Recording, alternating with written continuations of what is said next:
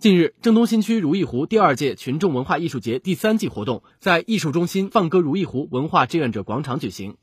活动中，如意湖办事处社区治理发展公益慈善基金再创新，积极开拓募捐形式，带动辖区企业关注慈善。今年四月二十二号，如意湖办事处社区治理发展公益慈善基金正式成立，这是市级首个由办事处牵头建立、辖区爱心企业、居民百姓自发捐赠的办事处慈善基金。半年来，公益慈善基金得到了辖区企事业单位、商户、居民的大力支持和积极参与。在郑州慈善总会监督、指导和管理下，截至目前，共募集资金近一百六十万元。